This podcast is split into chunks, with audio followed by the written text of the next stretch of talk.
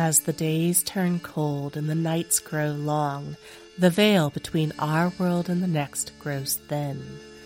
What we celebrate as Halloween was once known as Samhain, the pagan Irish New Year, when the ancients would dispel lurking spirits with a carved turnip or a clever disguise.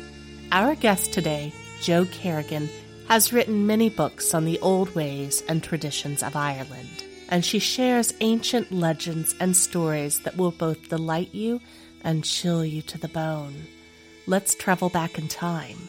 Today on Homespun Haints.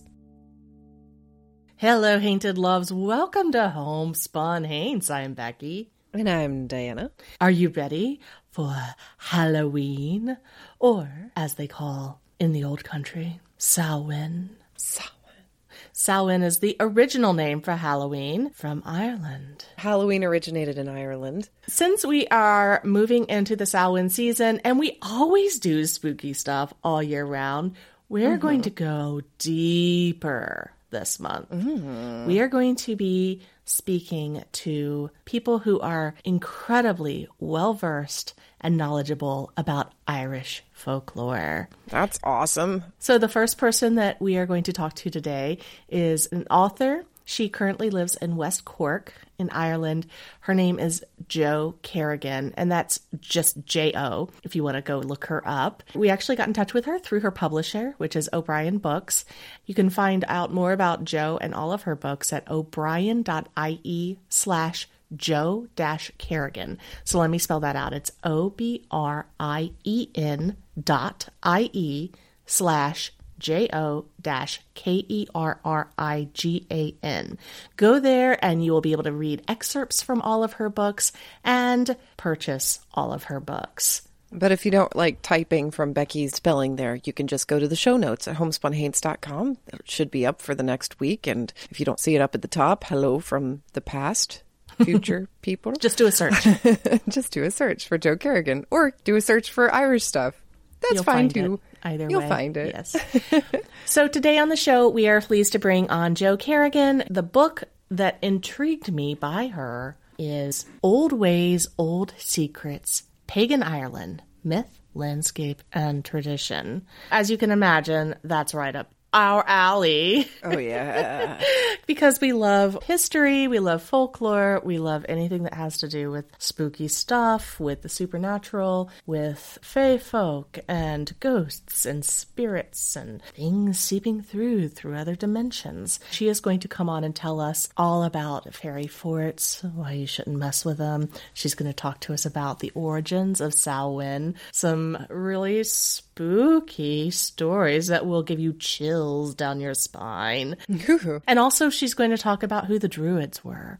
So, uh, just True. a lot of really, really amazing information packed into this interview. And of course, she has her own story that I'm just getting chills thinking about it.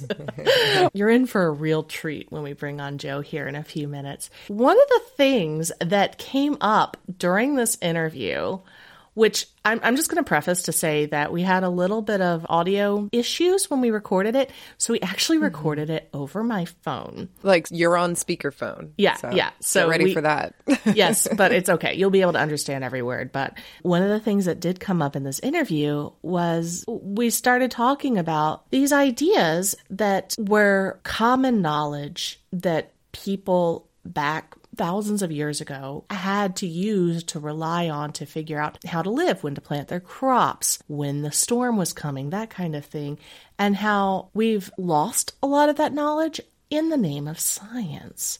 Because, as you know, growing up, you would hear these folk tales, you would hear these superstitions. It doesn't matter where in the world you are, you heard something. And then you would have an older, quote unquote, wiser person say, Oh, that's just an old wives' tale. Don't believe that. Or that's just something your hippie uncle came up with. Ignore it. but there are so many things just since Diana and I were children that we were told were all old wives' tale, hogwash, crazy hippie, whatever family member that was attributed to, that our ancestors, wherever you are from, your ancestors as well, probably had this knowledge, probably had these ideas. And we now know that they're actually true. even though we were told they weren't. So I wanted to go through a few of these just because I think this is why every time somebody's like, oh, you don't really believe in ghosts, do you? And I'm like, you know what? 15 years ago, we didn't think X, Y, or Z, but now we know it's not true. Right? So, first of all, one of the things that we bring up in the interview is the notion of plants. Like, Jo tells us how you should ask permission before you cut the limb off a tree. I've talked about this before. When I was a child, my crazy hippie uncle had given us a book about how trees could communicate with one another Mm. through their roots. And it had this picture of smiling trees on the front. It's called The Secret Life of Trees. And I picked it up once and I was like, what's this? This looks fascinating. And my father was like, throw that away. Throw it away. That's hogwash. Yeah, it's your crazy uncle. He doesn't know. It's a hippie. And now we know the trees talk to each other. They talk to everything. Oh, yeah. They feel Not pain. as much as mushrooms do. No, I know. Oh, no. Trees are introverts compared to mushrooms. Yeah, but they talk. They talk. They do. What is something that you heard growing up that you know now? Like scientifically, you've been proven right. It's a lot more complex than talking to plants. Oh, yeah? Ever since the pandemic, we've learned so much more about chronic fatigue syndrome. Like fibromyalgia, chronic fatigue, we used to call trash can diagnoses that don't exist. No- mm-hmm. Most medical doctors used to say fibromyalgia is not a real thing when we were Yep. kids. And now we're like, oh, wait, now we are spending millions and millions of dollars researching these things because everyone's got long COVID. Welcome to the mm-hmm. club, guys. Right? we we done been telling you for a long time, long long time. this is a serious problem. Nobody believes you until it's like hundreds of millions of people have long COVID Yeah. now, so everybody cares now. well, it was mostly women, too, so got brushed off as Yeah, that's true. That's true. That's true. a couple other things. The whole notion of intuition being a real thing. Oh, yeah. Trusting your gut. This was something that was actively pushed against where I was. You're illogical if you feel your way through problems. You're a bat. Basically, you're crazy, you're batty. And now in schools, children are taught that intuition is a sixth sense. There's no more five senses. They've got multiples, and one of them is intuition Oh yeah. which I'm so angry about because one of the worst ways to lose your sense of your intuition is to be gaslighted into thinking it doesn't exist. Mm-hmm. And then another one, string theory and superstring theory. One says that there's 11 dimensions, one says there's 26 dimensions. In the 30s and 40s, it was pretty well established that there were five dimensions. And recently, one of the theories that they posited about why the universe is rapidly accelerating in its expansion is that gravity was leaking from our dimension into other dimensions. Now, they've I think they've established that that's not the case, but the very Oh. fact that physicists are like things can leak. From one dimension to another. Uh well, if things can, then why can't our consciousness? Right? I really don't understand why you why you could be up there being like absolutely there's no such thing as fey folk. There's no such thing as uh, creatures in another dimension that can certain times of year go through portals or like folds in the space time we know there's folds in the space time we know there can be rips. We know that there can be soft spots. So why can't I mean, am I just completely missing this here? What- I, don't- mean, maybe it's not soft enough for something to physically pass through, but that doesn't necessarily mean we wouldn't witness some kind of echo or shadow or evidence. if gravity can leak through, like gravity's kind of a big deal. Gravity's not something you can hold or touch, so Mm-hmm. it's merely an effect. It makes sense that shadow, which is not something you can hold or touch, but merely an effect, Mm-hmm. could leak through. We're not seeing shadow people, we're seeing people's shadows. it's just those people aren't here. right. And then there's so much we don't even know about our own brains. Right? Oh, semi-fields are, are a real thing, and I didn't realize. You know, I don't know how old that science is, but I definitely can feel it when I've got my head up against somebody else's head. Yeah, absolutely. And pheromones, that's another one that when we were born, people were saying that humans didn't really produce pheromones, and now we, Right. we know that they probably do, and they are probably detectable, Yep. and they make a big stink about. A stink. Yeah. but um bum. I guess the point of the matter is for everybody who says that we're silly or batty or Woo. woo. I get that a lot. yeah. You know what? Maybe. But just in the last 30, 40, 50 years, this tradition of showing that the people who are tapping into some of that ancient knowledge, not so nuts. Maybe there's something to it. Ooh, you think people survived on this stuff for thousands of years and then suddenly were told they were wrong? I wonder, like, maybe they weren't wrong.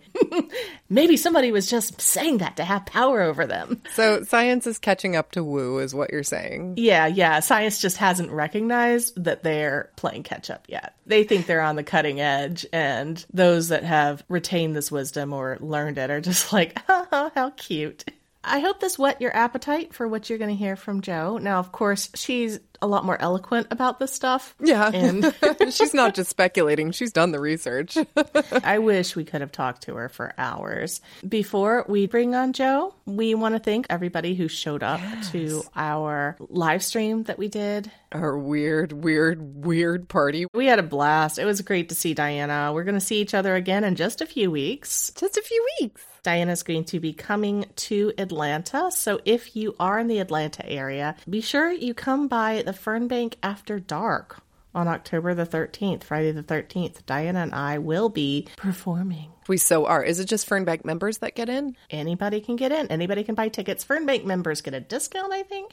It is 21 and up. Go to Fernbank's website. It's the Natural History Museum in Atlanta. So you get to hear our beautiful voices without this interface in between us. Nothing between our semi fields at all. We have some new patrons to give shout outs to. We do? That's Yes. right. After the live event, some people realized they couldn't live without more and signed up right away. Thank you guys. We want to give big shout outs to Rune and to Emily. Thank you both so much for joining our Patreon. And then also a huge shout out to Tracy for upping your tier. Really appreciate you guys so much. This Thank is you, Tracy. Thank you, Emily. And thank you, Rune. This is why we do this for you guys. Yeah. And honestly, you are why we were able to have our live event because without Patreon, there's no way our indie podcast could have possibly supported that trip. So thank you so much, patrons. A way, you are the producers of this show. You are. Thank you for being co producers of our show. And if you're not a patron, Here's a commercial.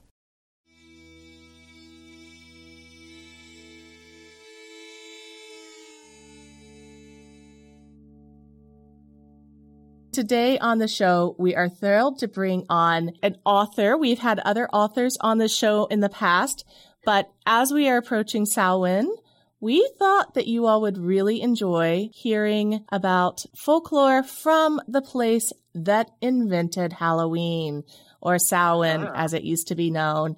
So we're very thrilled to bring on today Jo Kerrigan. She is the author of a variety of books exploring the myths and the traditions of old Ireland.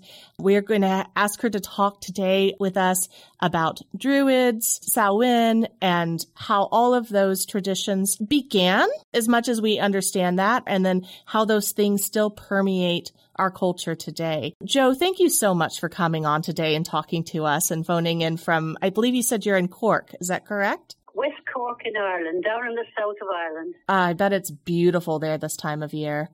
It is. It's a very beautiful place to live. We're very fortunate to live here. I picked up a copy of your book, Old Ways, Old Secrets, Pagan Ireland Myth, Landscape, and Tradition, which is published by O'Brien. I know that that's not the only book that you've written. What other books do you have out there right now in your catalog?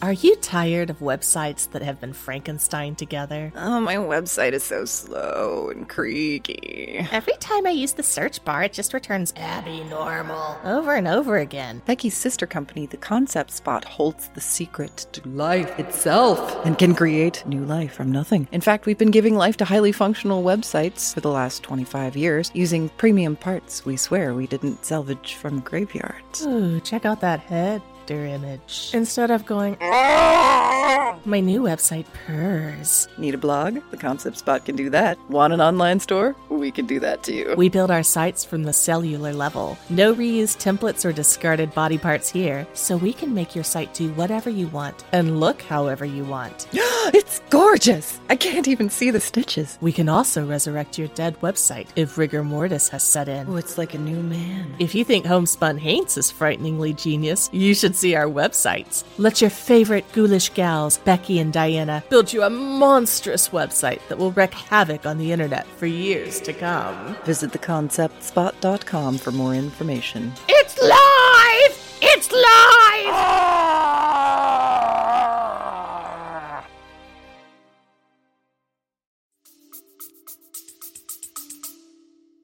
We've got quite a few. Um, we start with one on West Cork, which is a place apart because this is an incredible place to live in West Cork.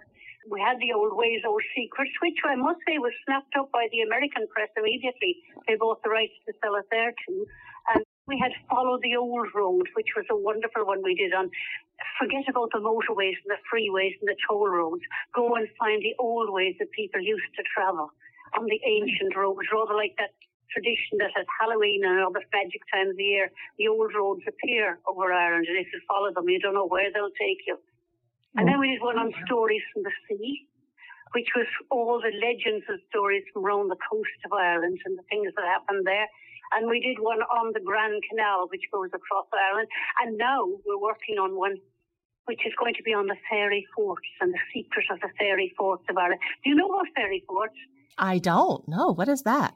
They're dwellings you see all over Ireland, and they're very, very ancient, and they have strong traditions attached to them. You must never damage them, you must never interfere with them, and you shouldn't really go into them unless you are very sure of being able to get out again.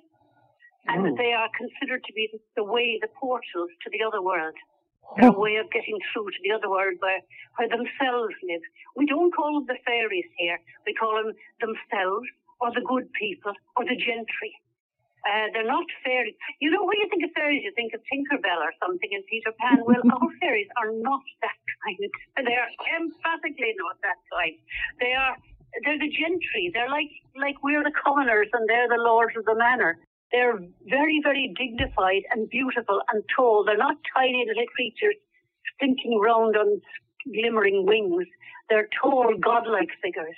They come from a very, very ancient tradition in Ireland. They go back into the mists of time.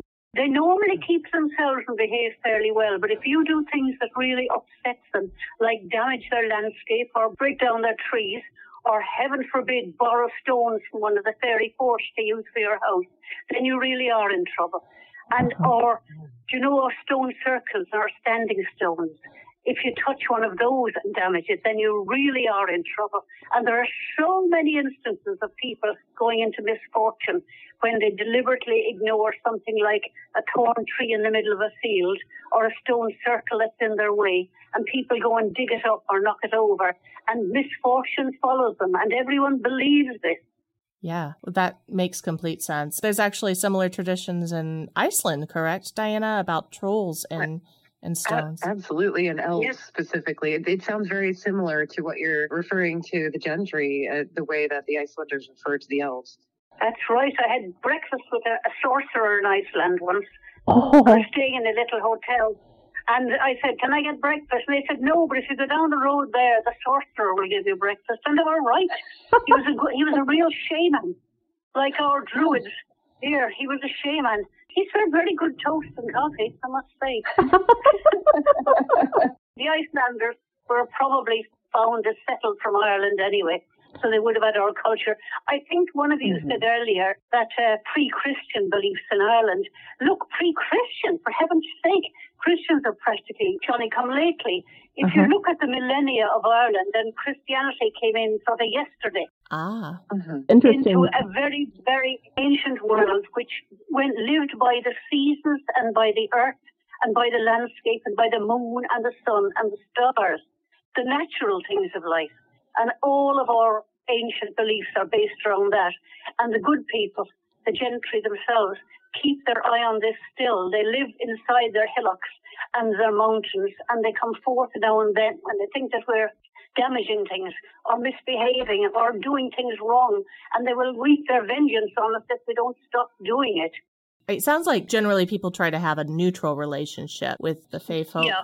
But is it possible to have a good, like a working relationship? Like I scratch your back, you scratch mine kind of thing? Leaving out offerings? Yeah, yeah, they don't need their back scratched. They really don't. but they are willing to um to look kindly upon us.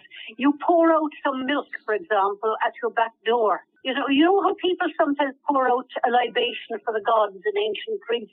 Well, you do the same in Ireland with some of your food, particularly at this time of year at Samhain. You share it with them. You put things out. And particularly with things like fairy forts or a standing stone or a fairy party. If you block a fairy path, you're in serious trouble, and they will usually come and let you know. They come knocking on your door, or they leave something outside a mark, or they bang on the walls in the night, and you realise that there are things you must do to make things better. There's a, a place down near us in West Cork where a very kindly lady of the manor, she was an English settler, and she wanted to start a lace school, making lace for uh, little girls. And she wanted to build it on the edge of the wood on their land. And uh, this is quite well documented. The local men came around and said, No, we won't build it there. You can't build it there. He said, Well, why not, my good man? And they said, Because it's you're on a fairy path. You're on one of the paths that themselves use. And she went ahead and she had it built. She brought an English workman, I think, to do it for her. And no children would come to the school, and there was no lock to it at all to the mm. place. And it burned down after about six months. You're not ah. supposed to block a family path.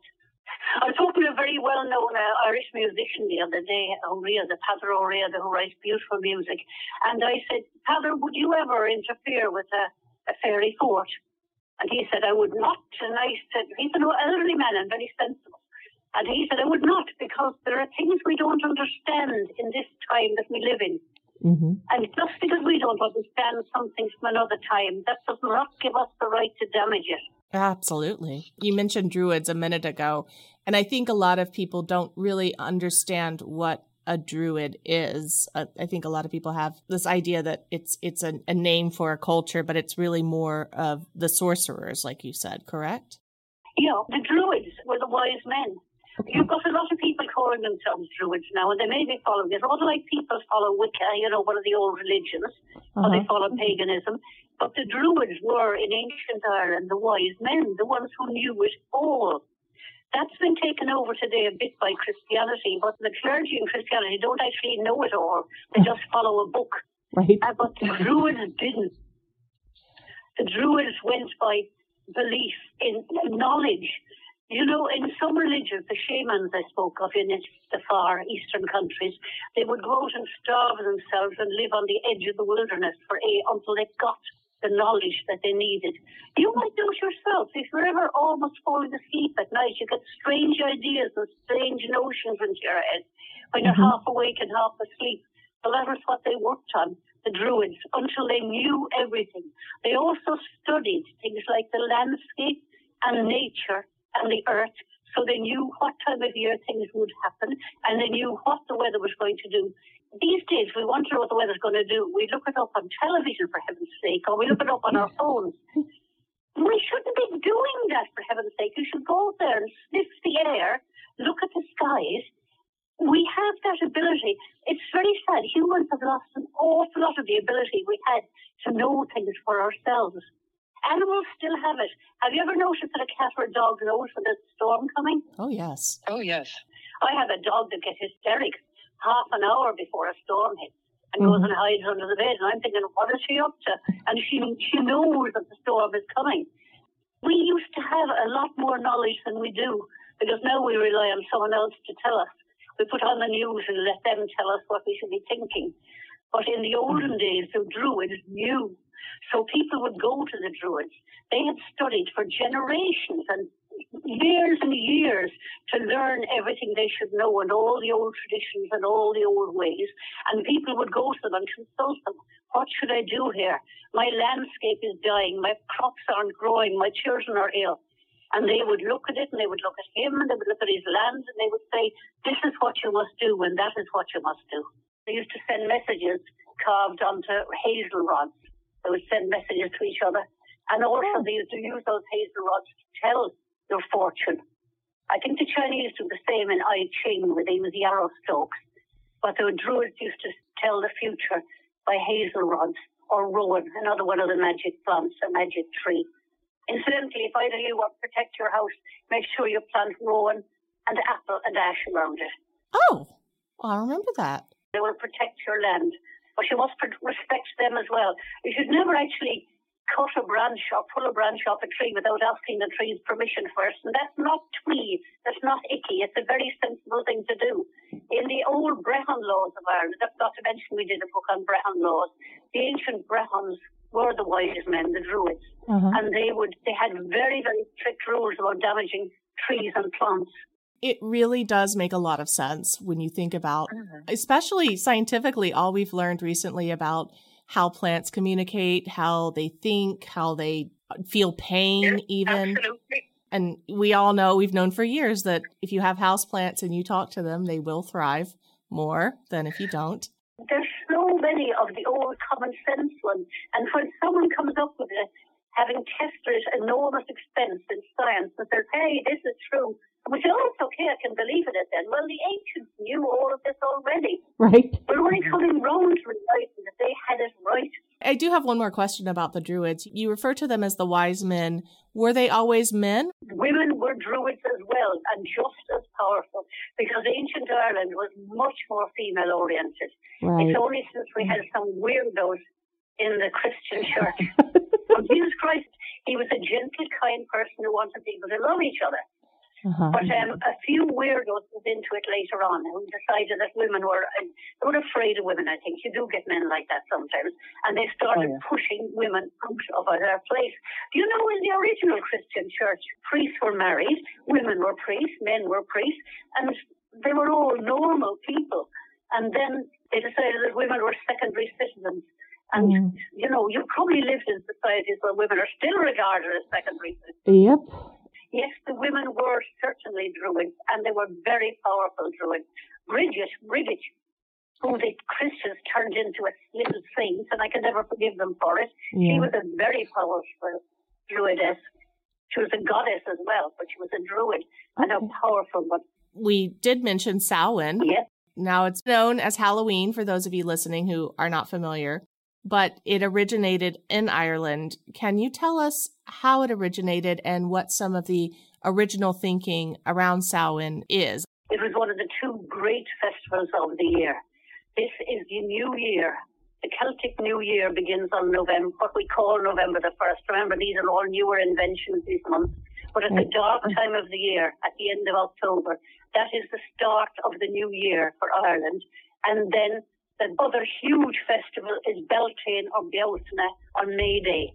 Those mm-hmm. were the two festivals, the start of the dark and the start of the sun. Now, I know it seems an odd time to start a year in the absolute dark and going into the dark, but that's because the ancients believed in the culture, the land, the whole thing of fertility of land and crops and people. And just like a baby starts as a seed, and just like seeds are planted in the ground in the autumn. And by the way, that is the time to plant seeds, autumn, not in the spring. Give right. them a chance. and you put them into the earth. You give them into the earth while the earth is still warm and they can spend the winter snug down there and then they can come up in the spring stronger than seeds that get jammed in in the spring, hopefully into cold earth that's still recovering. It was the time that things go into the earth deep down and grow. And then at Beltane or Bealtaine on May Day, they come out into full summer and we honour the sun. There are other festivals, of course. The Midwinter Festival, Christians couldn't get rid of that, so they called it Christmas instead and moved it on a few days. But Midwinter is another festival, and Lunasa in August, when you go and honour the sun god, and people try, they still climb to hills to honour the sun god. Uh huh. Let's see, what are the other ones? Oh, yeah, February, the beginning of February, Bridget's Day, Bridget's Day, Imbolc, when they, that's when, it's very practical, it's when the sheep come into milk again. Their lambs are born and they come into mm. milk. And if you lived in a time when you depended upon milk products, which we always did in Ireland because we had lots and lots of cows and sheep, mm-hmm. then you really needed that time in February. The thing of midwinter is that that is the time you thought, okay, we're past the darkest days And the Druids would have told you when the darkest days were passing. So we can break out just a few of the hoarded nuts and apples and fruits and things, and we can have a little bit of a party because we're past the worst bit, hopefully. It's not true in Ireland, in fact. God almighty, January and February in Ireland are terrible. Only its own mother could love January and February in Ireland. but really, but uh, Halloween, All Hallows Eve, which is Samhain, Oíche Shamhna is what we would call it in Irish, the night before Samhain. The thing about it is, it can be very dangerous because that's when it's one of the times, like May Day, when the, the veil between us and the other world, their world, the gentry's world, is very, very thin. Uh-huh. And it's all too easy to move to the other side of that veil. And they can easily come through to visit us. They could come at any time, but that's when they feel like doing it. It's like the door has been left temptingly open and they come wandering through to our world. So do the departed people, the people who've left us already and passed on. They come back at Samhain to see how we're doing and whether we're honouring their presence. So many households will put out food and drink on the table as an honour to this relative who was passed on. And if you have any relatives that passed on in the past years and you think of them and you still love them and think about them, then you put out something at Halloween for them. A place, honour them with a glass at the table and a plate with some food on it because that's what you're supposed to do. And you also honour the gods at Halloween and be careful about going out at Halloween because as I said the veil is very thin and it's all too easy to slip through to the other side. And once you get through to the other side, you might not be able to come back. One of the old rules is if you do go through, don't eat any food that they offer you. If you go into a fairy fort, they'll offer you the newest of food and the oldest of drink and everything. But if you touch any of their food, it's a bit like the legend of Persephone who mm-hmm. went down to the gods because she ate six pomegranate seeds. The same way in Ireland, you have to be careful not to eat anything if you go through to the other world. But they come through to us, and that's why you have to be careful at Halloween. If you meet one on the road, the only thing to do is to turn your coat inside out. I just a funny one that turning your coat inside out because apparently it changes your character and they don't know who you are. and you can get away with them. At Halloween, they would kindle a sacred fire. All fires had to be put out everywhere in the community. And as you know, back then, your fire was on all the time. You always kept the fire going. You needed it. All fires were extinguished. It was like starting again clean. And then the druid would light the fire from the nine sacred woods. And uh, everyone else would rekindle their fires from that. Oh. And then the ashes from the fire would be, would be scattered on the fields to give it good luck.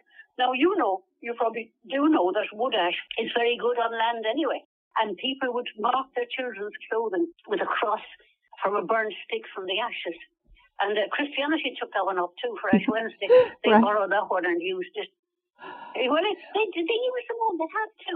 When they came to countries where there was a strong tradition of a culture and belief, they couldn't get rid of them, so they just took them mm-hmm. over and used them. Like I said about Bridget, the goddess, they mm-hmm. turned her into this little, instead of being a, an all-powerful goddess who knocked people out of her way if they annoyed her, they turned her into this little saint who came around and pulled at God's cloak, you know, saying, would you ever do something for us, you know? And the old Irish goddesses were never like that. They were powerful and strong. They mm-hmm. did things like the, the Morrigan, the Banshee, you know, she was a powerful woman. Halloween now in Ireland, if you could see the shops at the moment, they're jammed with pumpkins and costumes and ghosts in all the shops. And if that's come from you in America, admittedly, you've got the more commercial mm. side. But it came originally from here because there is a reason for the trick or treat. There really is a very serious reason for it. We wouldn't have put a pumpkin out. You would put a pumpkin out and light a candle in it, wouldn't you? To scare away the spirits. That's what you do to keep away evil spirits. We did it with a turnip. No kid now will use it in Ireland, but that was what we had. We had turnips. You'd haul it out, put a candle inside, and leave it outside the door. Now that and the trick or treating that's done have a very serious purpose because there are a few malevolent and mischievous spirits around on Halloween, on Oíche Shamhna, and they can come looking for trouble. So usually only mischief. They're not going to do anything very nasty, but they'll probably cause trouble, like cause the pipes to burst or pull the roof on down or knock a few slates off or things like that. Mm-hmm. When they come by, if they see a ghost or a, something dancing outside your house and uttering cries like local kids do, they'll say, oh, there's someone there already looking after that. Okay, I'll go on to the next one. So the children who come to your house a spirit are actually doing you a good service because you see, they, the, the genuine ones who are passing, We'll see them and say, oh, the house being looked after. Okay, we'll go on to the next one. That is why they're doing it. It's, it's a very serious thing to do to make sure that uh, you will keep the evil spirits away. They're, they're, they aren't usually evil, they're usually just uh, mischievous, like the puka. The puka is either a great black horse with glittering eyes or a great black goat with glittering eyes. And if you come across the puka and you're going home across the bogland at night, the puka will just toss you up on his back and take you off over several mountainsides and dump you somewhere in the early hours of the morning in a bog. And you have to stagger home from there, make your own way home. I suspect many a husband must have used that as an excuse, you know, when he kept staggering home in the early hours. He said, well, it's the puka, the puka is, is quite serious. It's quite a serious. Everyone believes in the puka. And the Meascán Mearaí, which is a very strange thing. It's an Irish phrase meaning the dizziness of the marsh.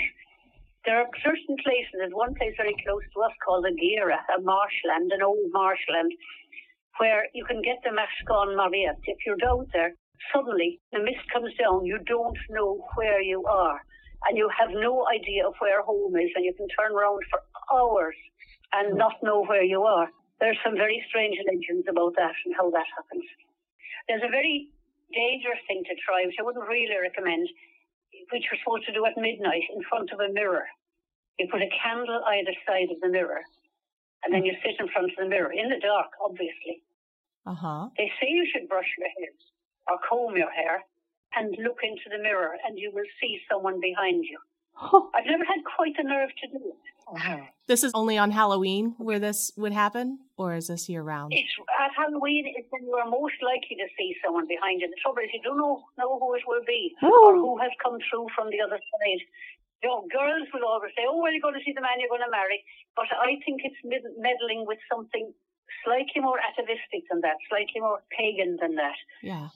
There are a couple of nasty creatures around. Not many. Most of ours are either too dignified to do anything like horseplay, or they're just mischievous and will play games like the pooka does. But there are one or two rather ghastly creatures in Ireland who might be around at Halloween, which you would call elementals. Ah. There are a couple of places in Ireland where these are still said to be present. There's a castle on the west coast of Ireland in County Clare where there's a room that you can't get into that's uh, been barred and shut for centuries, where there's an elemental imprisoned. And there's a castle up in the Midlands. It's supposed to be the most haunted castle anywhere called Leap Castle, L-E-A-P, Leap Castle. Yeah. And that one, I, I, had, a bad, I had a bad experience there myself. I was quite terrified. Oh. I went along there before it was ever restored. Now they've made it a tourist attraction. But Oh. back then it was just a castle deserted on its own in the middle of a bogland down in a hollow surrounded by furze bushes. I don't know if you've got furze, the very prickly bush that has lovely yellow flowers on it. But mm-hmm. anyway, and I went to the top of the hill outside it and looked down used my binoculars and I could see the old castle shut, closed, and a heavily barred door with chains across it. And I thought, well, mm. I'll, I'll walk down a little way and go and look at it. This I was, there was nobody for a hundred miles around. It was deserted. There was no a wind swept out a day or two. It was scary. So I went down the track, went down, down between the bushes, and you couldn't see anything around you because the bushes were so high, and it's getting more and more unnerving uh-huh. and dead silent. And I came out into the open space in front of the castle, and the door was wide open. Now, all, all I can say is that there was nobody for a hundred miles around.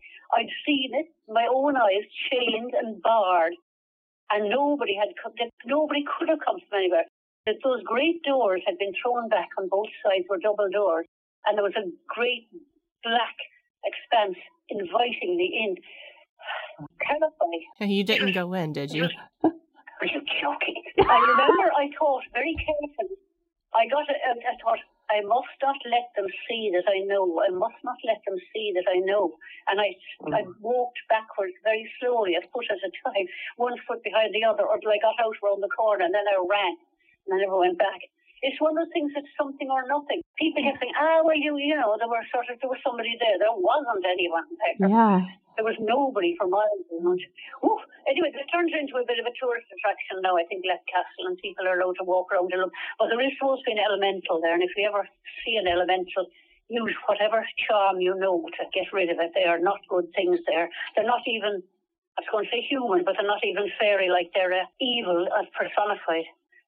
Listen, I didn't tell you about barmbrack. I don't know if you have it or not there. No. It's a special cake for Halloween. Please tell us about this. This sounds great. In France, they have the Gâteau des Rois in January, where they have the cake of the kings for the 6th of January, where there's a cake with little china kings baked into it. At least there used to be until we had health and safety rules.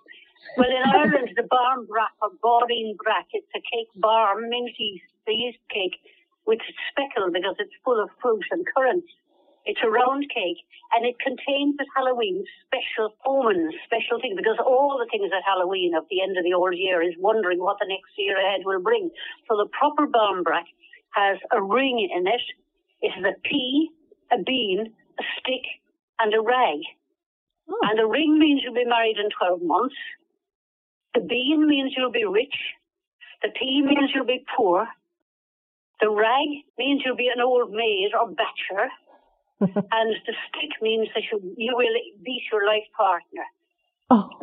So they're half a joke and they're half not a joke because everyone wanted to know what the year ahead would bring. That's why that scrying at that mirror at midnight or mm-hmm. putting the hazelnuts along by the fireside to see which way they would jump and bobbing for apples to see if you could get an apple and give yourself good luck.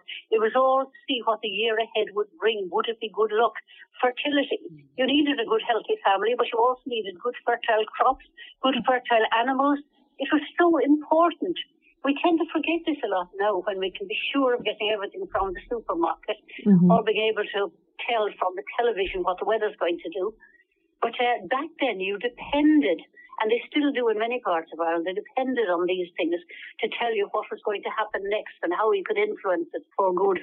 No more than anyone else, we were anxious to know what the future would bring, and we were anxious to placate the gods who were here to make sure that they look kindly upon us. Because mm-hmm. after all, we had gods in charge of the crops, we had gods mm-hmm. in charge of the trees, of the plants, of the animals.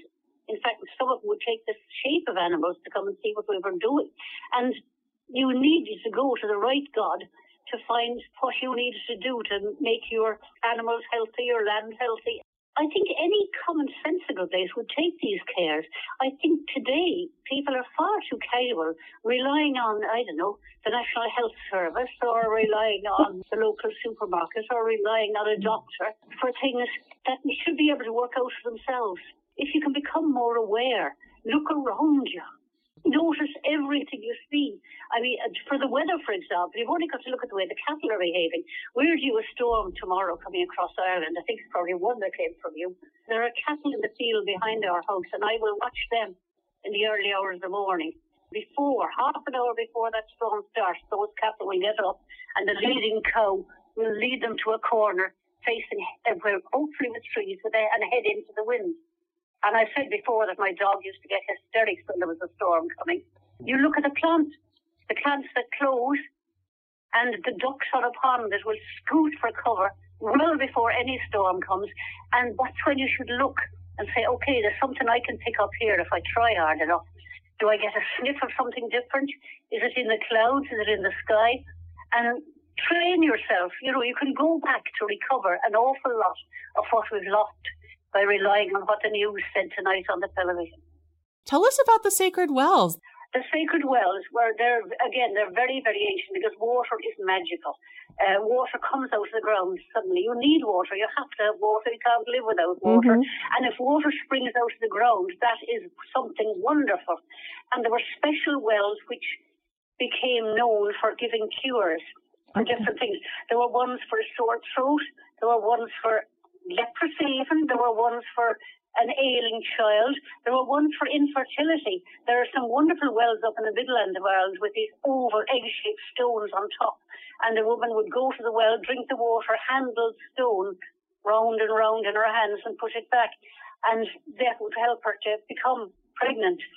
And there are wow. ones for all sorts, for people, blind people, people with illnesses. There's a wonderful one down in Kerry, Tubbernagalt the Well of the Lunatics. It was um, a druid could, if he were angry enough, or if he were a very bad person, he could put a spell on you and turn your brain. He would light uh, a wisp of hay and utter a particular phrase and throw this at you, and you'd lose your reason. Now, there was a well down in Kerry It was a Glownagalt, the Glen of the lunatics, and this special spring of water was there. And they used to send the lunatics down there. I'm forbidden me from using the word lunatic, but that's the word they use at the time, the people who are affected by the moon. Uh-huh. And they would drink from this well and they would be cured. Now, I thought that was a great one and used it in the book. And it was only after that book came out, Old Ways, Old Secrets, that a person approached me when I was giving a talk and said, Do you know they've recently done a scientific study of that well and it contains large amounts of lithium? Oh, Ah, that's is or was used for the treatment of mental disorders. So back Yes. two, three thousand years ago, they knew that. You know, why do we think we're only learning it? It's a common mistake. Every generation thinks it's the first one to be clever and the first one to know things. But they knew all of these then. You've talked about how Christianity has just been a blip here. When did it first start permeating into Ireland and how long? I'm sure there's a lot of archaeological evidence showing just how long people were there before Christians came in. Do you have those dates? Well, uh, the Christians came around about uh, 500 AD. Okay. round about that time, 450, 500 AD, they were moving out across Europe. They decided they were on a power jag by that time. this was after the death of Christ. They were on a get more countries and get them onto our side because it's a way of having power, get more countries together. They came to Ireland then, that was first AD, and I think the last lot, I think they've just discovered a farmstead near Cork, which is about 3,500 years ago. And they were here a lot earlier than that. We've got a place up in Mayo where they were farming 5,000 years ago. And every time we find something else archaeologically, it goes back further. The thing about Ireland is that they, um, there's so much left to do, and mm-hmm. we haven't got all that much money to do it. And they really say, please do not dig in the landscape. Let us get a chance to do it and find things. Because once you go down, you find it goes back further and further and further. Because we didn't have a written language, everything was handed down by knowledge. If somebody went to mm-hmm. study to be a druid, he learned from those ahead of him and they taught him all the old knowledge and the old ways. It goes back farther than you can imagine. That's why I uh, regard, in my book, I think Christianity is, is practically yesterday. You might say it's a long time ago, but I don't see 450 AD, that's practically yesterday. You said that these are farmsteads, these are agricultural people. So who knows how long people were there before? The hunter gatherers, Right. before they settled, the hunter gatherers, indeed. And did they come across before the Ice Age, or did they come across before, I guess, or when you could go across the land map? One thing that we do a lot of on the show is we tell ghost stories. Do you have any good ghost stories that you would like to share with us before we close things out? There are so many different ones coming to my mind. I've never seen the death coach myself, but I know of people who have. Uh huh. The Cóiste Bodhar actually means the deaf coach that won't hear you. And that is something that's uh, very commonly believed in here. And of course, there's the wild hunt. At this time of year is when you'll hear a hunting horn at night in the woods and the forest here. And you'll hear a great cry of yelping of dogs and a sounding of a horn. And you have to get your back to an apple tree or a rowan tree if you possibly can. Stand there with both your hands round the tree behind you, holding yourself against it. And if you have a dog with you or anything, hold the dog, keep the dog next to you. And let them pass by. Do not interfere. The wild hunt is the spirits out for the night. Having a very, they're chasing usually their own creatures, but you have to be careful they don't chase you instead. You said that the wild hunt happens this time of year? Yes. As the time gets into the dark time of year, because they'll come out, because, as I said, at Halloween, at Oíche Shamhna, as we call it, the night, the veil is very thin, and it's one of the times they choose to go travelling and to hold their hunts and to hold their merrymaking. You can usually tell they're on the way. If you look at some of our mountains, we have several fairy mountains, and if they're, the fells are on their way out to a gathering, the top of the mountain will be covered with a mist. It's like the fairy wind. It'll blow past you, and that means that they are passing by, and you're supposed to curtsy or bob your head. But then I suppose you will, you always curtsy to the new moon, don't you? I don't think we've heard that one. You must curtsy to the new moon. Men are supposed to bow to it, women are supposed to curtsy to the new moon. I mean, heavens, I would never miss. And it's like washing your face in the dew on May morning. It's something you always do. I will remember that. Could you tell us? You mentioned the death coach. I'm not familiar with that. Can you tell us that story? What the death that? coach is something that comes for people. usually for people of nowhere families, but you can look out, if someone is very near to death in the house, if you look out, you can see this tiny black dot in the sky coming down, coming down, coming down. And then you can hear a rumbling of wheels on the road of carriage wheels. And what the only thing you can do is open every door and it just might drive straight through and on. If the doors are shut, it will stop and that the person has had it. Oh. The death coach. It's rather like the knocks. You know, the banshee screams. Mm-hmm. And in the countryside, she does scream. But um, in cities where you wouldn't hear a scream or you might not notice it, they knock. They, and I do oh. know several people who have, as they call it, we have the knock in our family, they say. That means when someone is near death, they hear three knocks on the door. And you are not advised to open the door. Oh, yeah. Wouldn't that sounds oh. terrifying? What would purportedly happen if you did open the door? You die. Well, I think you are welcoming Banshee and you're welcoming in death, trying to claim the mm. person. Or if you're trusting in the doctor to actually pull him around, you better not open the door. When old the old ways get into contrast with uh, conflict with the new ways, the new ways usually lose. Jo, this has been so wonderful to talk to you. You are a Absolutely. font of knowledge. You have so much information and I did get tingles down my spine when I heard you say all of these wonderful stories and folklore and the old ways and it just makes me want to spend more time in Ireland. It was very wonderful to talk to you. The book that I found you through, that I know that you relayed a lot from, was Old Ways, Old Secrets Pagan Ireland Myth, Landscape, and Tradition. But you have so many more books out. Do you want to tell us the names of those books one more time? Yes, I will. Follow the Old Road, Brehon Laws, The Ancient Wisdom of the Ancient Druids, and Stories from the Sea, and a couple of others, but the one we're working on now is The Secrets of the Fairy Fort as a gateway to the other world. That's a sort of a working title. But that not only what the, the fairy fort and the superstitions, but what you would find if you were transported through the fairy fort, through the portals into the other world, and the people you would find there. Do you know when that will be available for people to purchase? It should be out in autumn of next year. Anyone who goes onto the O'Brien Press page will see all of these listed. And we will include links to that page on our show notes at homespunhaints.com. So anyone who's listening, please go visit and pick one of these wonderful books up. They're just as engaging as the stories you just heard. Jo, you are a fabulous storyteller. This was so much fun talking to you. Thank you so much for being here. Absolutely. Thank you, Jo.